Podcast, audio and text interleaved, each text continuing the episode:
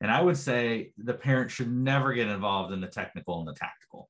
That is the coach's job. Um, the parent uh, should get involved to some extent in the physical. And then, yes, our job should be the champion of the mental and help them feel confident, not beat them down, but help them feel confident, help them inspire them, help uh, motivate them, uh, find happiness and enjoyment in the sport. Um, you know, help them, you know, pick themselves, pick them up when they've when they've you know, had a setback. That's our job as a parent. This is Mom Squad Pod, your weekly update on tips, tricks, and all things parenting with Maureen Kyle. Hi, everyone. Thanks so much for joining us on the Mom Squad Pod, where we talk everything parenting. And I think this topic will speak to a lot of parents out there as you start to get your kids in sports, and especially as they start going back to sports this fall. We're talking about how to be a good sports parent. There's a lot of nuances to this. And joining me today is Dr. Sam Maniar, sports psychologist and founder of the Center for Peak Performance. And Dr. Sam, thank you so much for being with us. I feel like you are the the go-to expert with all of the athletes that you work with from high school to college and professional. I'm sure you've seen it all when it comes to the psychology behind sports. Certainly I've seen a lot. Um, I don't know if I've seen everything, but uh, but yeah, thanks for having me. This will be fun because I think that as parents, watching our kids from the sidelines brings out a lot of emotion. And it's something I didn't personally expect when, you know, my oldest, who was five, joins, or I think she started in, on a soccer team when she was four. And I would, found myself like, hey, make sure you're paying attention. Make sure you're running over there. You know, and I'm like coaching from the sidelines. And I know that that I'm being a bad sports parent. Why do we get so emotionally involved and what does it bring out in us? Yeah, you know, I, I think um, I think we've first of all we've all done it. So cut yourself some slack, including okay, me. I am not the best sports parent all the time either. Um, I do think we recognize when we're doing something that's probably not right. I think the majority of people do recognize that, but um, you know, I think it happens for a variety of reasons. Probably, you know, one of the main is that we, we want the best for our kids, and mm-hmm. so it's coming from a good place. And you know um, we don't want our kids to fail and we want to want them to succeed and and uh, you know not go through the heartaches that we went through. And so i think a lot of it's coming from a good place is trying to avoid pain and suffering for your kids and have them do the right thing. I think if it goes too far i think there's a point where parents start to live vicariously through their kids um, and that's extremely unhealthy you know then then you know then i think you have to ask yourself you know what, what, why are why are you doing what you're doing? And why is your kid participating in the sport? And what's that really about? So how can you tell the difference between when it's you know just love for your child and wanting them to learn the life lessons that come with sports and then the slippery slope of living vicariously through them? I think you know uh, lo- losing your cool is probably a, a good warning sign. I think when it affects your mood the, the performance of your child if it starts to affect your mood and your day is ruined and um, you know kind of, kind of you know it's like some of us when the browns win or lose or you know or um, you know if if that starts to happen you're probably too involved. It's a game especially at this age. I, I, so at home um, parents you know i feel like we we are kind of side coaches at home, you know, helping out mm-hmm. kids with, okay, you got to prepare, you got to make sure you're eating healthy. What are some of the mistakes do you think that parents make? Um, you know, when a kid's, I, I think you could run the gamut here. When a kid starts out with a sport, when a kid is getting involved in a sport, when a kid is, you know, has the ups and downs of a sport, what do you think are some of those mistakes? And then where where can we really shine? You know, I think the, biggest, I mean, if I was to generalize, one of the biggest mistakes, it's just talking too much and saying saying too much. Um, if you think about why kids start to get in, interested or involved in sports, it's because it's fun. It's because they're with their friends. Um, you know, and, and I'm assuming the majority of, of your listeners, you know, have, you know, kids in, you know, sports that are not professional athletes here. So, um, you know, I, think talking too much and taking taking the fun away is is one of the the biggest mistakes that that I think uh, parents make. mm-hmm. um, you know, trying to solve it for them. Uh, I think as a generation, I think we, we've kind of succumbed to this. Um, the best example I could give you is would you sit in the back of your child's math class and start barking out, hey, don't forget to carry the one when you, you know, and, and bring it over to the tens column and, you know, things like that. No, of course we would never do that. And so we're essentially doing that on the sports field. And, and I'd argue that the math is probably more important than, than the sport. So, um, if, if we're not going to do it for an academic subject, uh, why in the world would you think it's okay to do um, in a sport? So I think, um, you know, when in doubt, shut your mouth. Um, um, you know, I think it's okay to maybe ask some open ended questions mm-hmm. if you're trying to help them develop some insight. Yeah. Um, but you know, I think a lot of it should be around, you know, and certainly not accusatory questions. Nothing that starts with the question why. Um, you know, so um, you know, uh, the research is pretty clear. The one thing that kids love to hear or want to hear after a game is, "I loved watching you play," um, and that's it. And, and kids will tell you, research again is clear. They'd rather have their grandparents come to a game than their parents because the grandparents are unconditionally positive. Um, and they're just excited to be there. And no matter how the kid does, they love it and have fun and they're proud of them. The parents, mm, sometimes we get a little too involved. And again, it's about winning and losing. And, you know, it's as though, you know, my value is based upon my child's performance on the baseball field or on the soccer field or, or whatever sport it might be. So um, I think saying less uh, is, is, certainly important um, and trying, you know, try, try to let them so, solve, sort things out and solve, solve things for themselves. Yeah. You bring up such a great point of between, I feel like the math analogy is awesome because I, there is, and I'm not playing devil's advocate here, but you know, we as parents have to help them with their homework when they do bring yep. the math home. So we are yep. there kind of you know helping them through some of those math problems maybe not in the back of the classroom. So then uh, you know is your point too that at home it's the psychological because we all know sports. I grew up in a sports family and i would say you know a part of it is skill but a big part of it is the psychology behind what the players thinking how they're feeling you know what's being said to them and and the momentum of the team and we've all seen it play out in sports. Yeah. so our homework maybe as parents is the psychological aspect would you say? Yeah i think i think for sure i think that's a great way to put it. I think that's that's a big part of our kind of our responsibility as parents you know? So i like to break performance down into four buckets or four pillars. You've got the physical so that would be things like strength and flexibility and recovery um, stretching nutrition hydration. And i'd say you know what? As parents uh, we do have a responsibility to help our kids there. You know, my kids are not the greatest healthy eat- eaters, and so I try to help them make better choices. But at the end of the day, it's them and it's their performance. But you know, so sure. Then there's the technical, and that's the technique related to a sport. You know, it's uh, the proper form, follow through, uh, etc. Then there's the tactics of kind of what the coach is trying to accomplish philosophically how to play a certain position, knowing the time, knowing where you are on the field, knowing the opponent and what they're trying to do and stopping them. And then there's the mental. And I would say the parent should never get involved in the technical and the tactical. That is the coach's job.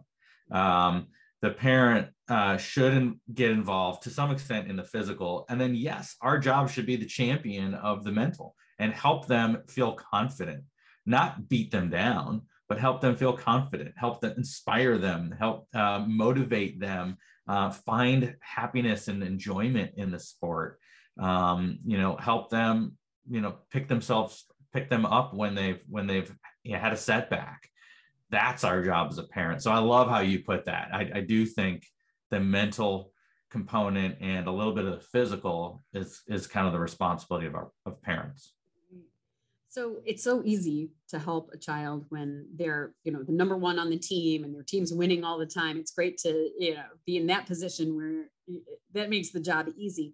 How would you recommend that parents help a child through the the down times, the, you know, the times that they lose, the times that maybe they didn't score that point, or, you know, how do they become a, a good loser and learn from those lessons? Yeah, so I think that that's so that's a great question. Um, I again, I, I think uh, you know when, when you think about pressure, you know, which is something that we equate with sports. A lot of times, pressure comes from trying to control things that are out of our control. And so, you know, when when you mentioned, um, you know, not scoring or something like that, score is out of our control. And so i would encourage your listeners and your the parents who are listening to, to, to not focus on those types of things. Don't try not to focus on statistics. I know the whole world does um, but um, try to focus on what is in your child's control. And, and so when my kids were younger uh, we focused on attitude and efforts and i actually would write an a on the one hand and an e on the other. And sometimes in the game i would just hold up a hand just as a reminder, or I would give a thumbs up and hold up a hand like, yeah, you're doing really good with, you know, you know, it was a silent thing. Nobody knew what the heck we were even communicating with. Um, and then at the end, you know, if they were interested in talking, which you kind of have to read the car, read the car, I'd say read the room, but it's usually a car mm-hmm. ride, right? Um, and then we would talk about, all right, hey, what do you think? you know, how would you rate yourself one to 10 in, in attitude today? And, and, and, oh, eight, really? Okay. You know, what do you think are the things you did really well that led to an eight that you want to keep doing next time? And, um, you know, are you, are you, are you satisfied with an eight? And if the answer is yes, great. If the answer is no, I'd like to be a nine or a 10. Okay. So what do you think there, you might need to do a little more of or a little less of or something different to get from an eight to a nine next time. And again, you're just asking questions. You're not giving them the answers but again, you have to read the room. Um, you know, uh, it, sometimes we just suffocate our kids after a sporting event and they don't even want to talk about it, right? Um, or maybe they're not that affected by it. Maybe they're they're cool with it, right? And so knowing your kid and, and reading the situation is really important. But but I think parents, um, you know, if, if the kid is interested in improving, um, help them focus on controllable aspects of their performance and help them come up with ways to uh, change, improve, uh, repeat. When it comes to the technical and the tactical, that's where you want to involve your coach. Um, you know, if if they're you know if they're not getting playing time because of you don't maybe you don't know or maybe it's because of their performance and you know then then it's a conversation that you have with your child and their coach and if they're if the kid is 14 15 and older that's a conversation your child needs to have with their coach without you. Um, but if they're younger than that, yeah, you know, you kind of have the conversation together again, not accusatory, no whys. Um, but uh, hey, you know, hey, you know, could you give you know my child some tips on what they could do better? You know, maybe two or three things, and then and then how I could help them practice those things at home. Um, certainly, but again, every kid's different, and you know, you have hopefully, you know, who knows our kids better than us, right? Ho- hopefully. Um, and so uh, you have to know your kid and and and and read their body language and, and know whether it's something they even want. I want to get your take on this because um, I know growing up, and I don't feel like I'm that old. I mean, we're not talking hundreds of years ago. We're talking about not, a couple decades ago. We were um, just different when it came to approaching sports. Like you, you kind of tried out teams in like sixth, seventh grade, and maybe you made them. And if you're good enough, you know, you probably got a spot on the high school team. But now it seems like kids are starting at age three, four, and five. And I think of soccer specifically, like in my family, we were putting our kids in. I mean, I just helped coach, and I've never played soccer. I helped coach a two and a half year old soccer team. And you know, I, I, think a lot of parents in my phase are, are talking about like, is this good? Are we setting them up for success? Is there a lot of pressure now to start super early and be good early and make those club teams and those sports teams? What do you think of this trend? Like, is it is it good for athletes? Is are there some pressures that maybe kids aren't old enough for? What do you think? So I think it can be good for kids. Um, it, you know, the the the life lessons from sport. I mean, the reason you know I've chosen to spend my career working in sport is because of those life lessons that that we learn from sport. I think uh, you know they stay with us for for forever, and they can affect they can help us socially, they can help us professionally. they can help us in, in so many ways but that's assuming that it's it's done correctly right and and so at that age at those young ages it should never you know scores should not be kept um you know and the coaching should be very loose and minimal. Um they they're out there for exercise for hanging out with their friends. It's it's kind of an extended recess really is how i would look at it right? And so coaching should be minimal. Uh, coaching should be age appropriate. The practices if there are practices should be very um, short. Um, a good rule of thumb with practice length is it should be no longer than your game length. So if the games are 30 minutes, your practices should probably only be 30 minutes. I mean, from an attention span, you know, you can't do that. It has to be fun. It has to have, you know, play games. Like you can play sharks and minnows and, you know, in a soccer practice, right? Um, that would be fun, right? Um, and, and maybe you're tricking them a little bit into learning a little bit about the game. And, um, you know, when you're, when you're, first learning how to trap the soccer ball you can talk about you know squashing the ball like it's a little bug you know and you know so so it takes the right person and the right coach but you know um it just depends on the environment and it depends on your kid. Not every just like not every kid is ready to start kindergarten at age five.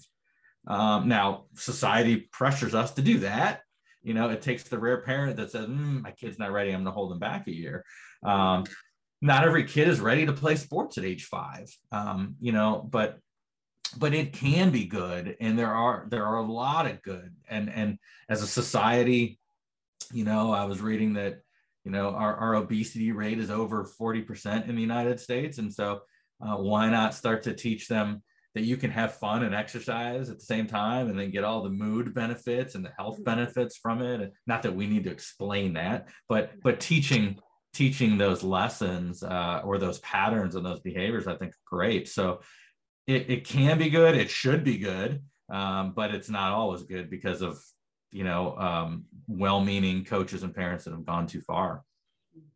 And something else that parents struggle with too, and I think this is going to be a hot topic as you go throughout fall. All of, all of the uh, you know parent friends are going to be talking about, gosh, I've signed my kid up for this and this and this and are multi sports hmm. good for kids or are we overwhelming them when can you tell that you you've crossed that line or like where's the benefit yeah so the research is very clear on this one multiple sports are the way to go when it comes to the physical health of your child the emotional health of your child their academic success their career success later in life mm-hmm. um, it's pretty clear those who play multiple sports do better. Um, now, at what age is the question, right? So if your child is four years old, mm, you know, maybe maybe that's a bit much, maybe not. I don't know, but um, you know, I get worried when it's actually the singular sport year round. Um, you're using the same muscles over and over and again. You're not getting a break from that. Um, it can be, um, you know, it can become a drag. They could get bored, disinterested, lose their motivation. Um, and it can lead to quitting, dropout, burnout, depression, um, etc. So um, now the multiple sports, is it realistic to play on a competitive travel baseball team, a competitive club soccer team, and an AAU basketball team? You know, people do it, but that sounds excessive to me. So I think as the child is getting older, um, you know, into high school age, um, I think there probably needs to be a primary sport that maybe they play at a high level, and then there are some other sports.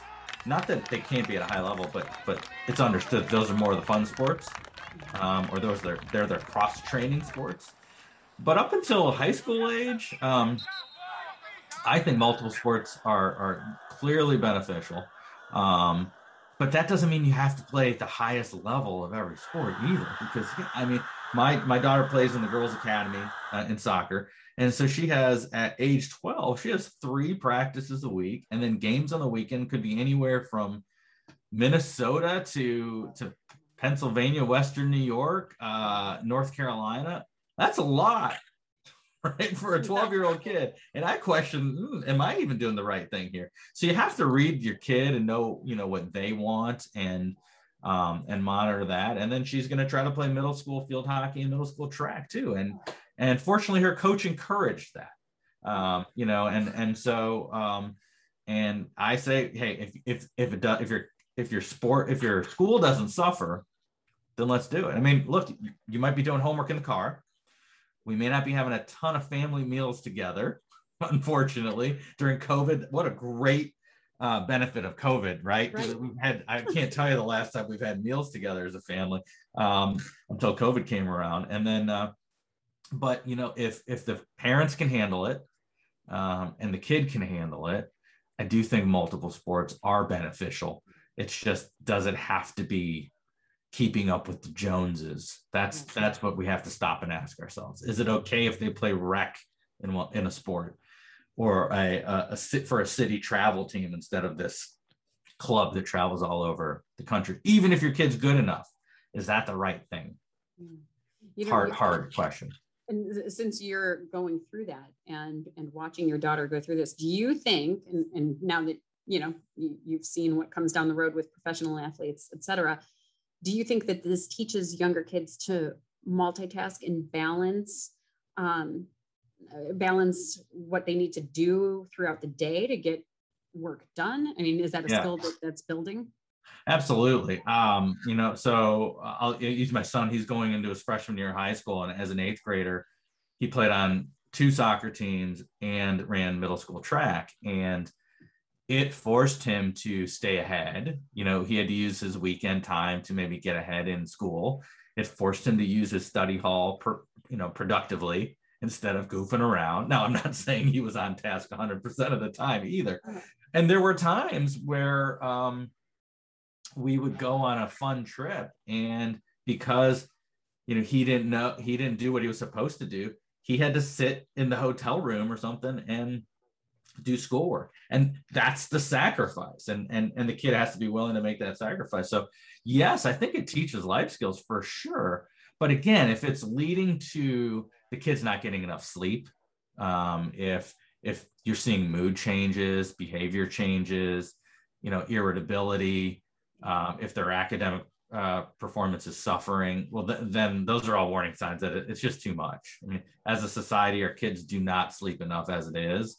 And if they're having to stay up till midnight, 11 o'clock at night to get homework done because they just went from one sport practice to the other, uh, that's too much.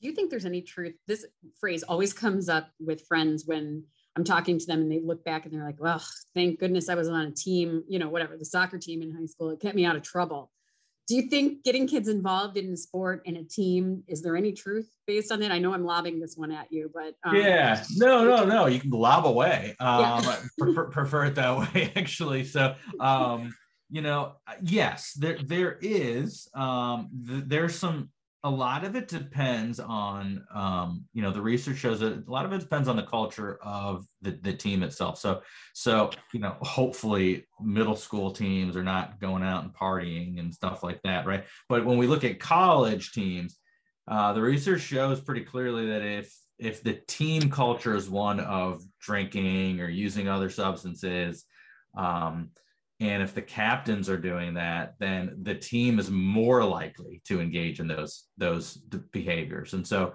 it can go either way. But yes, generally speaking, keeping our kids busy, um, you know, having a commitment and an obligation to others on the team does tend to lead to better life choices. Let's just say. Um, but again, that's generally speaking, a lot of it still depends on the parents. Um, a lot of it depends on their peer group. Um, but if you know, but yes, I mean, w- when is their time to to get into trouble? Now, the flip side is our kids don't have enough time to just be kids anymore either, right? And so, so if we fill their whole day with sports, uh, organized, structured sports, they don't get that unstructured, creative, free playtime. Like you know, when my you know, the you know, I don't maybe I'm you know have selective amnesia here, but I don't ever recall going up to my parents in the summer and saying, I'm bored, I'm bored. Yeah. And man, I hear that all the time now, right? Like we would just go and play. We'd make up games. I'd, you know, and, and it was a different time. I get it. I could I could ride my bike to my friend's house and my parents wouldn't even know where I was but they yeah. knew I'd be home, right? And I you'd eat at whoever's house you were at, and it was no big deal. I know it's a different world, and you can't do that anymore uh, in some places in our country, unfortunately. But but um, but we didn't need parents to tell us what to do or give us ideas, and so I think we've taken some of that creative juice away from our kids too. So I don't know that filling up all of their time is the right answer either. That's a great point. I do want to, eh, before we, we go here, I want to ask you about, because we started talking about being a good sports parent yeah, yeah. and being good on the sidelines. And I've also been part of situations where, you know, everybody's keeping their cool. They're not, they're not trying to coach from the sidelines, but then maybe there is that one parent that is really getting worked up, maybe I've heard of situations of, you know, parents fighting with the refs and, you know, or, or arguing with the coach about their kids not getting enough playing time. So let's say you're part of this team and you see another parent being a not so great sports parent. What do, what do you do? Do you do you as the parent step in and say something? What what do you do in that situation? Yeah, stepping in rarely results in a positive outcome. I will say that. You know, I, I unfortunately I, I ingrained, etched in my mind from when two experiences when I was a kid and one as a coach. Um, I'll never forget. Um, I played uh, baseball, was one of the sports growing up, and the parents got into a fight um, and they got cleared out, and we got to play the playoffs with the parents in a car. Oh uh, and it was amazing. It was a wonderful experience. You could hear yourself, you could hear the, the ping of the ball on the bat, and yeah. we just played free and fun. Another, um, you know, a parent was yelling and calling one of my teammates fat, and the parent walked across the field during the game and punched the other parent. Neither of those experiences ended well for the parents, no. at least. Um, the one was great for the kids. We got to play without the parent involvement. But um, I've also had a parent of one of my kids run across the field and get into an altercation, and he got himself banned for life. Um, you know, so so those things never tend to end, I shouldn't say never, rarely turn out well. Um, I think a good thing to do is remove yourself from the situation. You know, I will sometimes, if there's a parent and here's a warning to you parents who might be listening and know me. If I start moving away from you, it's probably a warning sign that you're doing something that I that I don't, you know, I don't want to be a part of. And so yeah. um, I'll, I'll just move. And even if it means you're not in the best vantage point, because my blood starts to boil and then it carries over into then I'm more hostile in what I'm saying. And and, so no, I have enough awareness and recognition to remove myself. So I'll go somewhere else. I'll go sit in the corner. Um, I've tried some more, you know, probably more passive aggressive things where I'll bring a video camera to, you know, you know, yes, it's not it's not a sham. I am gonna, you know, record it and share it with the team, but I'll set up right next to that loud parent, and you know what? They're gonna hear themselves. They're gonna hear themselves on camera. Um, hopefully that changes. Um, I try to role model. Again, I am not perfect. I slip up too, um, but I try to role model the behavior that I do that I do want uh, other parents to demonstrate. Um, if you have to, I, I think this is a, a, coach involvement thing. So I think if you have to, I think you involve the coach because I think here's the thing. If if parents are barking out, even if it's positive, if they're barking out instructions on the sideline, you are distracting your child. Um, they're not attending to the game, um, and they're actually you're pulling you're changing the brain the part of the brain that they're utilizing you know? When we perform sports and we perform things that that we're good at that that are learned behaviors we're using a part of our brain called the motor cortex. When you start barking out instructions and that motor cortex is very unconscious you're bringing things into their conscious brain their prefrontal cortex and that is not a good place to perform sports at. It's it's it's just a very analytical chunked sequential not fluid part of our brain. And so you're distracting them and they're going to be more susceptible to injury. They're going to perform much less because they're not attending to the game. They don't learn how to anticipate what's about to happen because they're over here. Not to mention they can't hear what their coach is telling them because now they're and you know what? Nine times out of ten what the parents telling them is the exact opposite of what the coach wants them to do. Um, you know and and lastly they're not learning to solve it on their own. Um, and they're not having fun.